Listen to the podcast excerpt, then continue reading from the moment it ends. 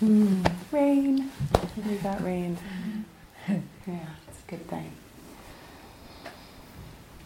Hmm. There's so much I want to talk to you about. I always find, you know, I write, I find myself writing little notes and pieces of paper, and you know, it's like your best friend. You know, you want to share stuff with, and so whenever I write a talk, it, it just there's so much, and then I have to make it make sense because my mind doesn't always make sense to other people. makes perfect sense to me. um, but I do want to share, you know, I want to share things that I've learned from the Dharma. I want to share some important aspects and useful tools for how to practice with mindfulness. Um, but first, I want to share with you a little bit of my um, my life as a child because I think it matters. Because I was probably that kid in the classroom that because I work with young people too, so um, that kid that I sometimes wanted to disappear, right? Like I just didn't really want them to be there because I was messing with my plan. And so I was that kid. Um, I grew up in a town called South Pasadena. We have two up ups to South Pass in this room. Um, I went to a Catholic school called Holy Family, and I was one of two brown kids in the whole school. So that was that, and you know that's a whole subset of my problems. But um, I was a fighter and I was an A student with an F in conduct. so every credit card, every credit card, every uh, what do they call it, report card, A in everything, F in conduct, and it just made my teachers mad. and most of them were nuns, so it was sort of like they didn't know how to deal with me because I was an engaged student, I was present, I was there, I was willing to learn, I wanted to learn, and I loved to distract my friends and I loved to pull pranks. And I love to. I got impeached. I was president of the school in eighth grade, and I got impeached because I stole bonbons from the nuns. And you know, it's just like that kind of stuff, right? like an effing conduct. Um, so I had a really interesting, you know, juxtaposition with education and with you know, I loved I loved the mind. I loved learning. I, I found a lot of value in it. But I was also one of those students who could learn really quickly. So you better you better keep moving because the second I got bored, I was going to make sure the whole, everybody else knew it, right? So, um, you know, I, I, many other challenges past that. Once I was in high school, homelessness, arrests, all kinds of good stuff, drug dealing. You know, I have I have a really great high school um, history. But sitting with all of you reminded me more of my um, elementary school years. And what also reminded me of this was, was also the meeting of um, a contemplative practice. Because although I was this wreck of a kid, really, I mean, I had a lot of fun, but I was a mess. Um, but I went to a Catholic school, and every day, every day, we were in, um, in church and most of what we were doing was either the rosary or some kind of contemplation, right? Some of it was prayer, but even if we if if we look at prayer and repetitive prayer, it puts us in a really concentrated, still, calm space. Right? That prayer gets us there. The the rosary beads and malas are almost like the same thing. You know, the mala beads that are used in both the Hindu and Buddhist tradition, you're, we're, we're, it, there's an intention on each bead. The rosary, there's a prayer on each bead, right? So these ways that from a very young age, um, the inner world really mattered. And I'm saying that just as sort of a, a point of possibility, because I know a lot of you brought up this interest in not only having your own um, relationship to this mindfulness practice or this inner contemplative practice, but that it's appealing to you to share it, right? And so I'm, I'm not going to get so much into that because I could, because I've done a lot of educating on how to share mindfulness with young people. But one of the most important things that I've learned and how I work with young people well, and I'm sure so many of you know this, is by really engaging myself in my practice. It's not about, oh, you need to be mindful right? It's not about you need to be still. It's not about there's something wrong with you, but how can I model? How can I show up? How can I be so grounded and present that I don't even have to tell somebody, it just happens us being together, right? There's all these amazing scientific research projects on mirror neurons and you know how we affect each other and our presence affects each other.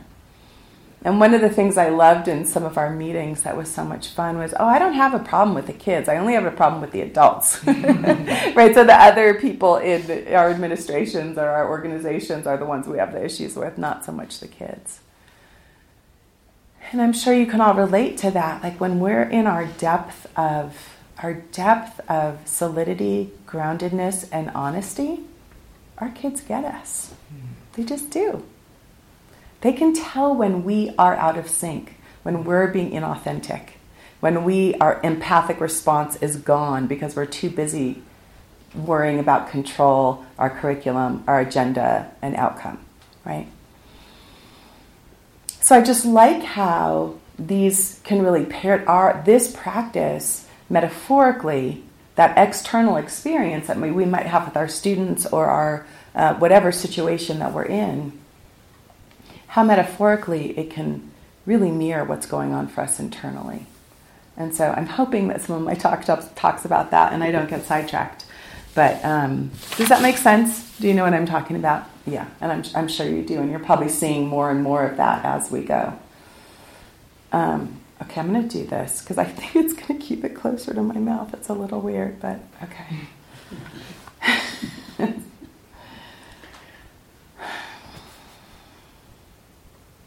So, so I want to point to two things um, first: what mindfulness is, what mindfulness isn't, or I don't know which one I'll do first, but sort of that idea. Um, we're watching the term mindfulness become very catchphrase and used to the point of where um, they're teaching snipers how to be mindful, right? So that their shooting can be more accurate you can be a better golfer and make more money on the pro circuit if you play mindful golf. You can lose weight if you're mindful. You can, you know, we, we know. There, I, I go, go through the myriad. Sex is better, all of it, right? Mindful books on every single thing that we can do. And one of the things also that I think the educational world has done is we can control our kids through mindfulness. We can get them to be quiet, we can get them to be still and it, it kind of goes back to what I was pointing to before is mindfulness in and of itself does not have an end game. It does not have a goal. It does not have a a purposeful, you know, like, oh, here's here's the grail. Right? And I think that can be a little disillusioning to some people if we're coming, because we do come, many of us come. If I asked you now, why did you come to mindfulness? Besides wanting kids in your school? Just some hands. Who? Stress reduction? Grief, dealing with grief. Dealing with grief. Calming my nervous system. Calming the nervous system. Yeah. Who else? Anything else? interactions with others. Beautiful. So relational practices. Mm-hmm. I started meditating before I knew what mindfulness was. Mm. And I was I thought I was teaching mindfulness and then I and I wasn't really, but. So, what turned you to med- meditation then? Uh, sadness. Mm-hmm. Sadness. Mm-hmm. Um, I guess sustaining myself throughout the year. Like I'm a different person in the spring semester than I am in the fall. Mm. Trying to prevent that from happening. Mm, interesting. Yeah. So maybe vulnerability to external circumstances. Mm-hmm. Would that be uh, accurate? Yeah, usually things just like pile up throughout the year, and so yeah. I just find myself being less present. Yeah, thank you. Anyone else? Mm-hmm. Increase energy. To increase energy, good, good. So these are all true. Yes, these things are in, are are totally possible when we meditate, for sure, and they can make us more accurate if you want to be a sniper, they can make us more focused. If you know, as an artist or as a poet or as a you know whatever whatever our passions are, certainly they can, it's kind of like adding the salt. You know, it adds the salt. It definitely helps us show up in a, in a different way for it. And ultimately, what the practice is really trying to help us do is have a, the capacity and the ability for full liberation from pain and suffering, like completely, right? Mm-hmm. So it sounds nice to be calm, it sounds nice to be stress free. And what if, just what if, we met life exactly as it was versus us trying to control life so it would fit an idea of what would help us make it feel better for us? And so when we look at the mindfulness practice, it's kind of, it, it can feel really, uh, I feel so nervous when I say big words in this room because like, it might be the wrong word and somebody knows that. So it can feel really counterintuitive. I'll use that because I know that's right. It can feel really counterintuitive to us as practitioners to say, oh, this human body is, go- I'm going to allow myself to feel pain. I'm going to allow myself to feel fear. I'm going to allow myself to feel grief, sadness, loneliness. Right? Because the, the, this mechanism, this very biodiverse body wants to survive. That's what it wants to do. That's its goal is to survive. And so what surviving means is to not feel pain, right? It means danger, get me out of here. Danger, get me out of here that's rational, um, totally normal. But our, these systems weren't designed to have to do that all the time. These systems were designed to do that when true danger arises. And so I noticed when I was over on that cliff and I have that I have that deep deep desire to I'm going to just go a little bit further. I'm going to go how far can I go like a little bit further, right? But my survival, like I want to live. Falling would be fun for a second and then not very fun anymore.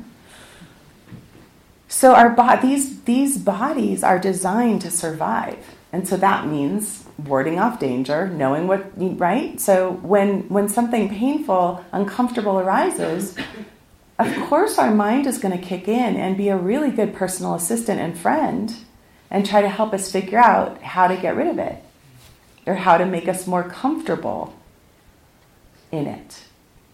Our mind is really adaptive and it learns how to cope, it learns how to distract, it learns how to fight, it learns how to push away. So that's one of the things when we get uncomfortable that we do, right? We push stuff away. I mean, that's normal. And we can do it to, to, to a point of where it just becomes what we do all the time when we're slightly uncomfortable. So I'll use a really minor um, example. When we're sitting here on the cushion, so we're sitting here, we're sitting here, you know, as, has anybody not gotten uncomfortable while sitting in the chair cushion during a 30 minute period? Anybody? No. So just look around you. Just so you know, if you're judging yourself and comparing to anybody else, not one person raised their hands. We all get uncomfortable. I get uncomfortable. Aaron, do you get uncomfortable? Heck yeah. We get uncomfortable. Okay. So this body, when we're uncomfortable, what, what we want to do is shift our posture. And you know, it's fine to shift your posture. It's not a big deal. But when we think about it in terms of control or in terms of just avoiding discomfort, it can really run the show. So if every single time I'm uncomfortable, it's kind of like, oh no, that doesn't feel good. Okay, I'm gonna move just a little bit, just a little bit. I promise that. Oh yeah, that's good, right? Yeah, I could do this. This feels good. Yeah, perfect. And you're like, uh oh, no. Oh yeah, I can feel that down here. Okay, just a little. No one's going to hear me. I'll be really quiet. I'm just going to move a little bit. Then here. Okay. Oh yeah. I could do this for the next 20 minutes for sure. Right? And you know what I'm getting at. And then then it comes again. And so we spend our whole life, so I'm using this as like microcosm, macrocosm. We spend our whole life. If I just shift that thing a little bit, it'll be okay. if I just, right, if I just have, don't talk to that person for a couple days, life will be okay.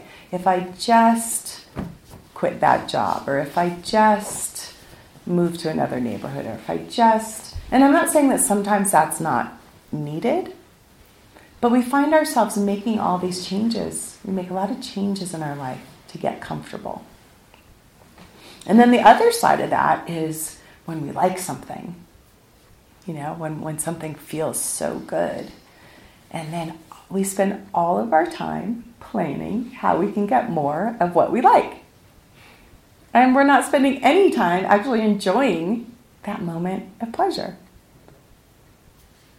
Okay, I'm going to plan a trip. I'm going to plan my next retreat. I'm going to, whatever it is that our mind is doing to again help us leave the moment.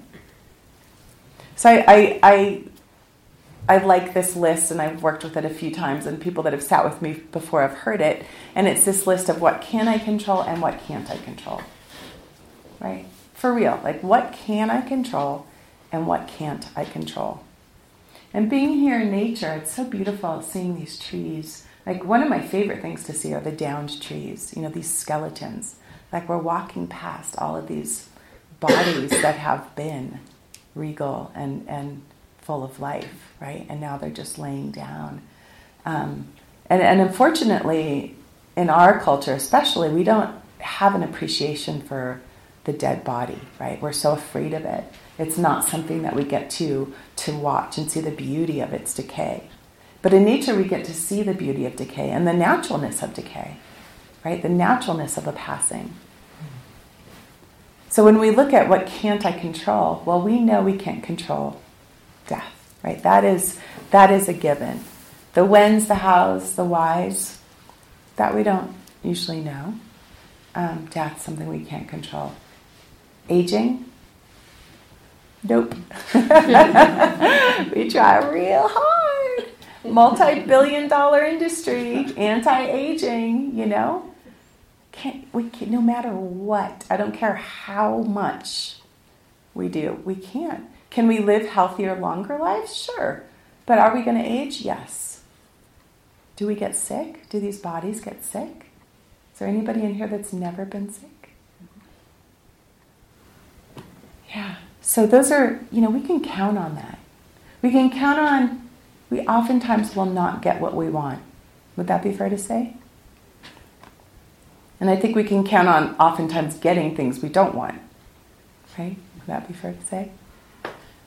So these are just, this is true, right? This, it's just true. These things happen. We can also count on the fact that if I open my hand, what's going to happen to this pen? It's going to fall. And if I say, you know, I'm a really good person, I meditate every day, I'm really kind to all my friends, please don't drop. I'm good. I'm good. I'm a really good person. Right? And if I sat here judging myself because that pen dropped,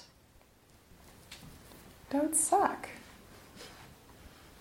There, like a lot of life would be really hard. I would be navigating against nature. That's nature. There's so many natural laws like time and that's one, gravity, all kinds of things that your science teachers could tell me that you know we can, that are they're just true, right? And we don't spend a whole lot of our mental energy trying to. I mean, maybe some scientists and research labs get some funding and try to you know get into it, but but for most for the most part, unless you're a two year old throwing their peas off of their you know tray, we get gravity, right? It's just true. And then what are so those are things we can't control. And and for the most part, you know, if we could just like give into that, because it's going to happen either way. What is it like just to go, oh yeah, that's what's going to happen? What are some of the things that you can't control but you wish you could? Well, I've been a runner for 32 years and my knee's now shot. mm, I saw you on the trail today. So the orthopedist says, so we can't do anything. Yeah. so I'm having to just accept it. Mm. Yeah, thank you.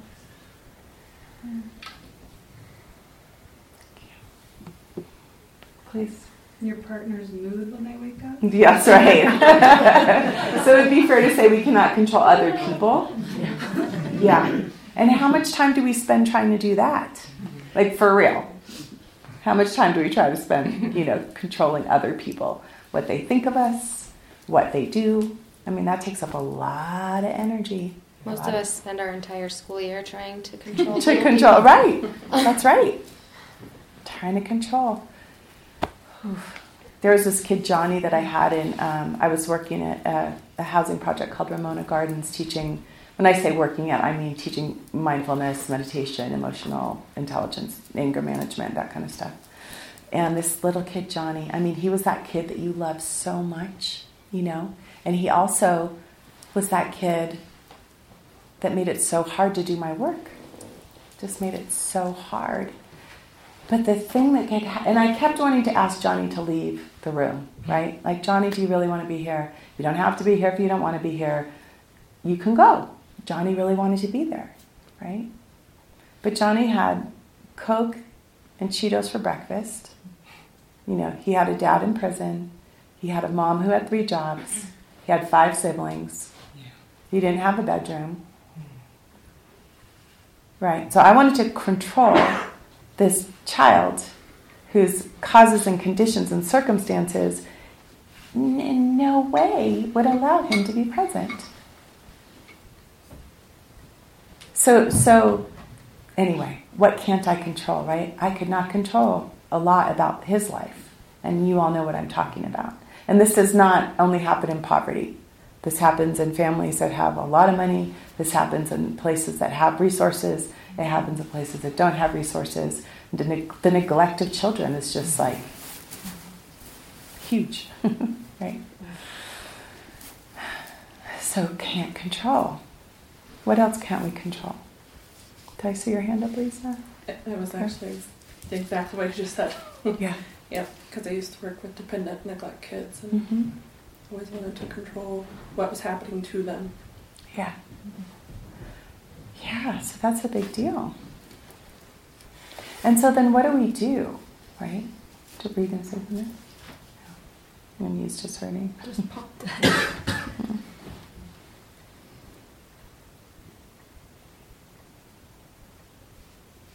There, do you know who Parker Palmer is?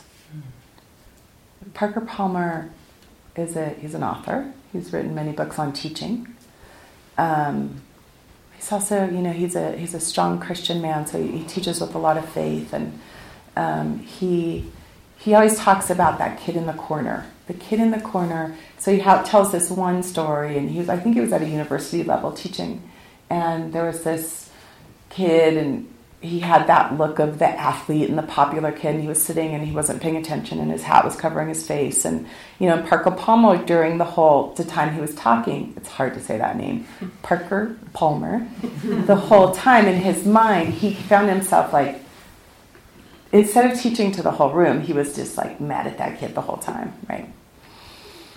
So anyway, he teaches his class. He's very disturbed and unsettled when he's done, and he's walking to his car and he's just and this kid approaches him. Now this is a kid he doesn't know. And this kid approaches him and said thank you so much for everything you taught. I learned this that this that, that right. And this kid had been listening to everything hmm. and was completely present. But he just his affect didn't wasn't giving exactly what parker palmer needed at that moment to be feel like a good teacher you know. So he said it was a huge lesson for him on this idea of a, what can I control? What can't I control? Who's listening? How we're listening? What's going on? But then, how am I receiving it? How am I holding it? What's happening then to my internal process based on the external experience I'm having with whoever, whether it's a lover, a friend, a student, a family member, our boss, right? So we're, we're, we're engaging with the what can't we control out there I mean, I, yeah, what can't we control out there? But then the engagement comes inside. And this is what we're learning how to do here. Is how do we then how do we navigate this internal world? What's our tipping point? What's your tipping point of frustration? What, what is it that suddenly you go from, yeah, I'm mindful, I got this, I'm good, I'm mm-hmm. comfortable. What is, what's that thing that suddenly find yourself tipping over into a space that you don't know how to navigate well? That maybe you're unkind, that maybe you're totally not present, that maybe fear arises or anger arises, right? I'm not saying that any of those things are bad, they're very human. But what this practice helps us do is be so much more clear the, on the what's, the whys, the hows, the whens. The, our wisdom, our wisdom changes with this practice. Our clarity changes with this practice. Our availability and possibility to do it differently changes with this practice. And so, one of the things I'd like us to pay attention to as our days go on are those little things? Because for the most part the big stuff isn't here right? Not saying that it's not going on and that it's disappeared but while you're here it's really interesting for us to kind of practice with what annoys us. Like it might be the person who's going too slow in front of us in the food line. Or how could they be taking so much food? Or why do they eat so little or why are we walking so slow on the trail? Or why does my tent, whatever, right? Whatever the little tiny stuff is that arises here. This is our opportunity to practice so that we can engage with the bigger things when we go out there. This is an opportunity because we are habitual creatures. We are habit formed.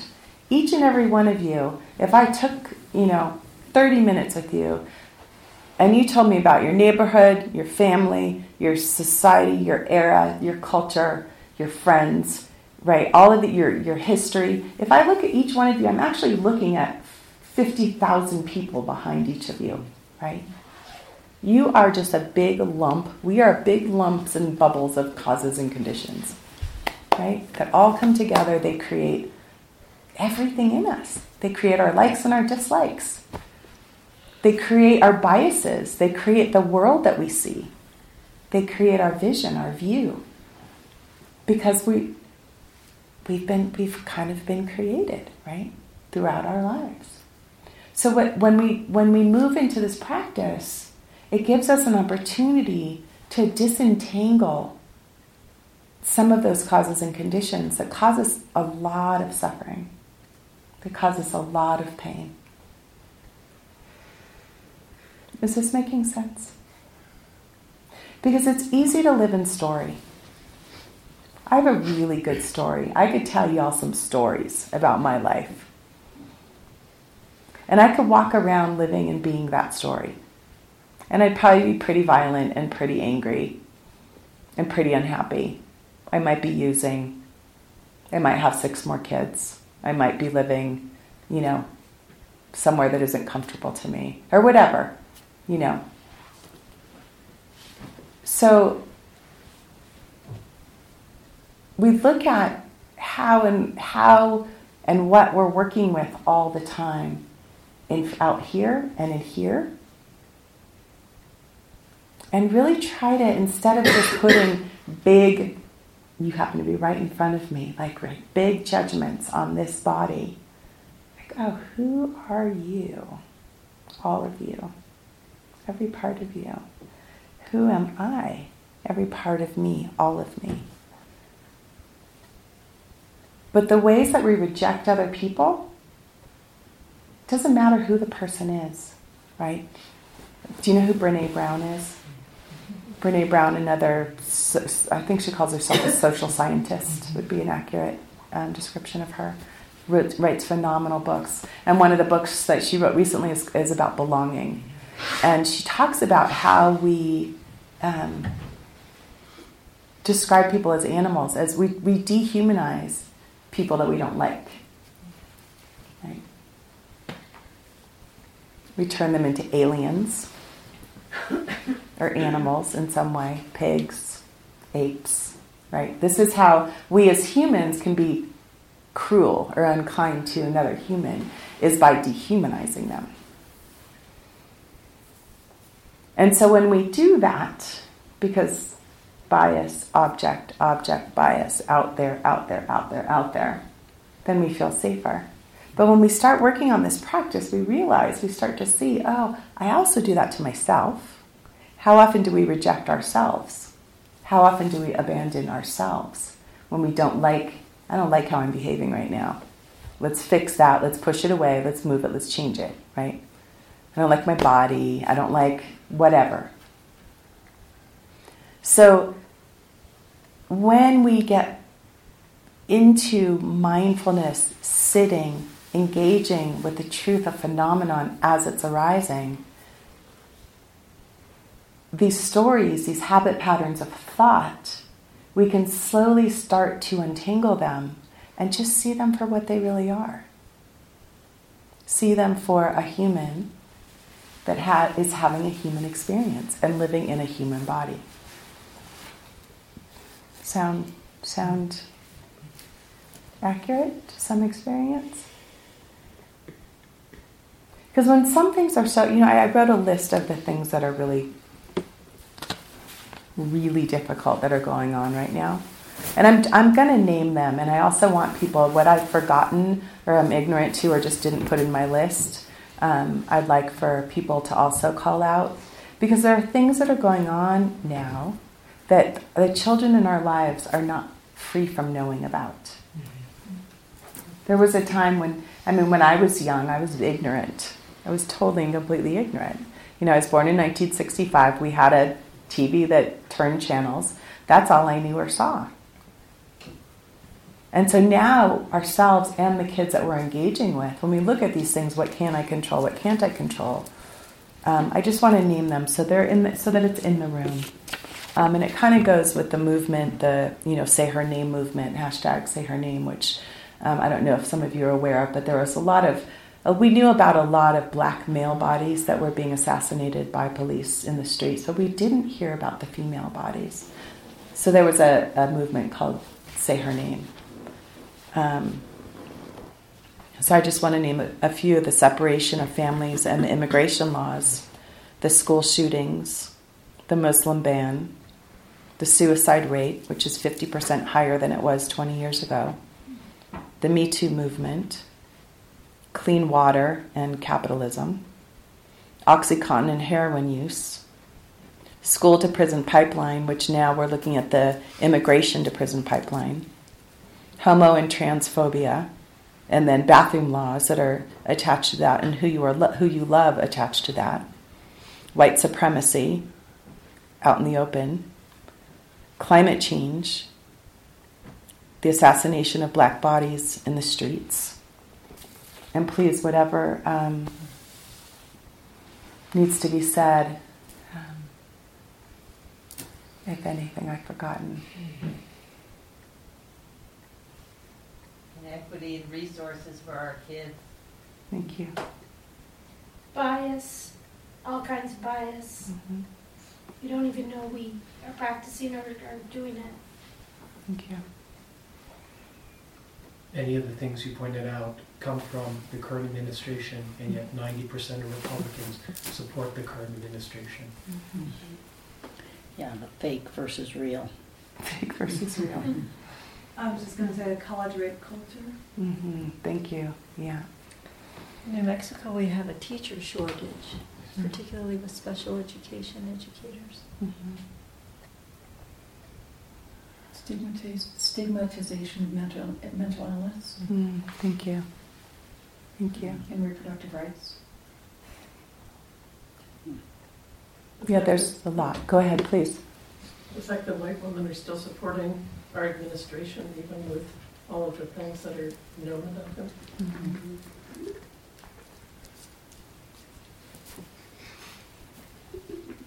Generational trauma with Native Americans. Mhm. Animal cruelty and farm raised animals. Thank you. Food injustice for some communities. Thank you. Yeah, food deserts. Homelessness and endangered species. Thank you. Homelessness and endangered species. Yeah, so we could go on, sadly, right? Mm-hmm. we could go on.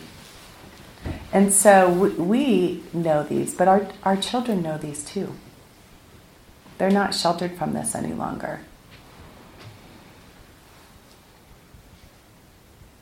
So when we come together, and this is why the strength of community is so important, right? And, and another thing that, um, and, and one of you mentioned the relational field around it, and we'll talk about that a little bit more.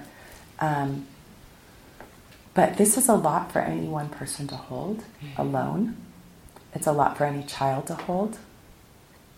And so, one thing that I highly encourage is community. And then also the many aspects of practices of compassion and loving kindness and care, because we can get really out of balance.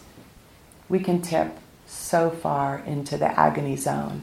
And you know that term compassion fatigue and all these ways. And a lot of activists and, and educators quit, right? They're like, I can't do it anymore, and have to run and leave to go take care of themselves. And so, one of the beautiful things about the mindfulness practice, I, I read this quote somewhere, and I it's, I'm going to make it my own because I don't remember who said it. So now I'm saying it. Is that the heart can hold everything, but ego gets exhausted. So if we throw ourselves, our agendas, our needs, our limited ability into things, we, we will get exhausted. There was a Sufi poet who said, Passion burns down every branch of exhaustion. And I love that. I had it on my refrigerator forever because I was doing a lot of work in communities, so it was hard. And, um, but I felt energized, like I felt full. I felt a lot of love and connection. Um, so, the encouragement of when we're in our mindfulness practice, when we're sitting, and what seems so mundane about connecting to my heart, I mean, my body, my breath, right? Okay, body, breath, big deal. Boring, boring, boring, boring. I'd rather be, or whatever starts to happen. But then do you notice what happens when you have just even a moment? A moment of calm? a moment of peace, a moment of serenity.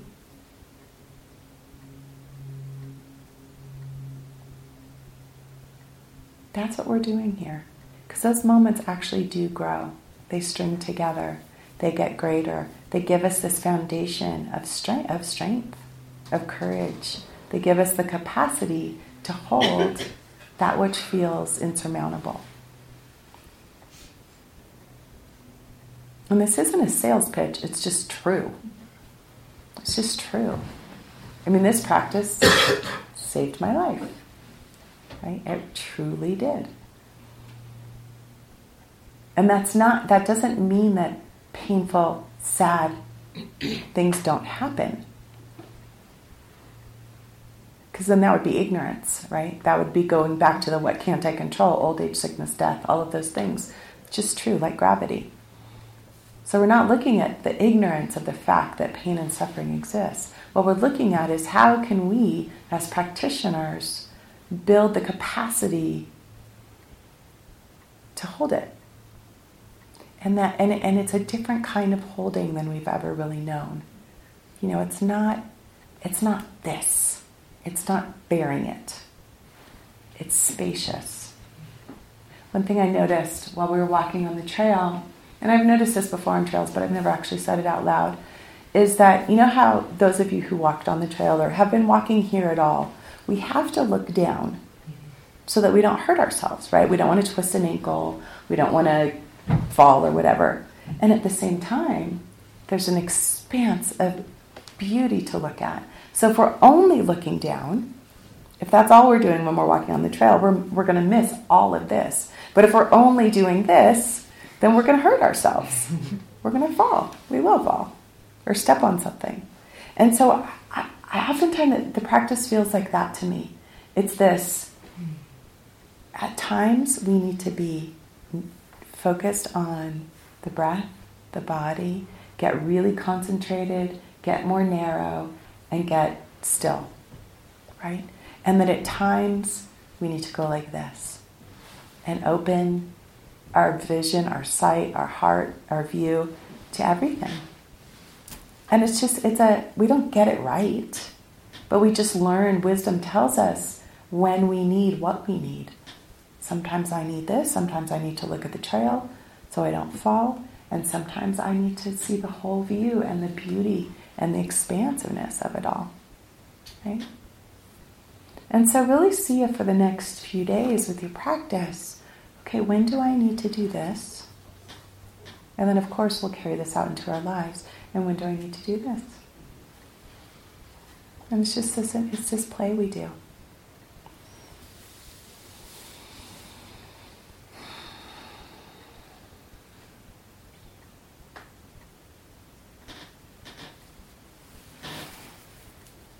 I don't feel like I've told you everything I want to tell you, but I am going to stop there. And I'm going to stop with um, gratitude for all of you, for who you are, for what you're doing, for how you showed up. A lot of courage, yeah. So thank you. I probably have a poem, but I don't know. Maybe I'll save it for later. I kind of like this see.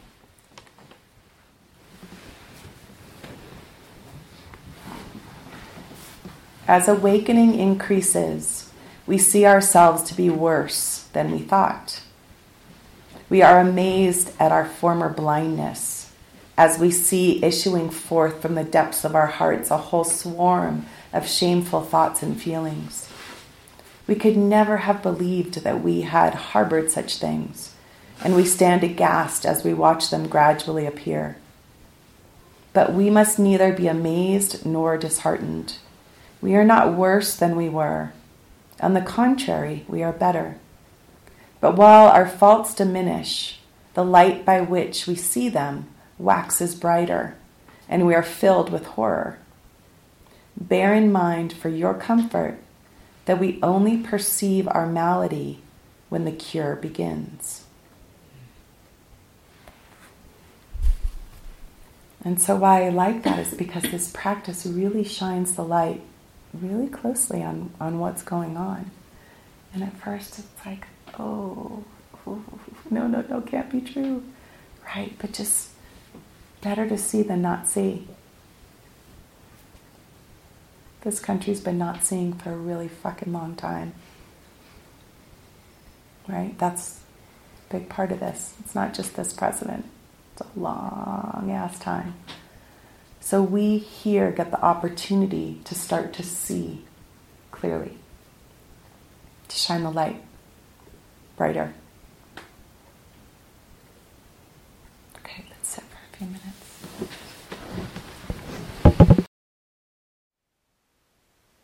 Thank you for listening.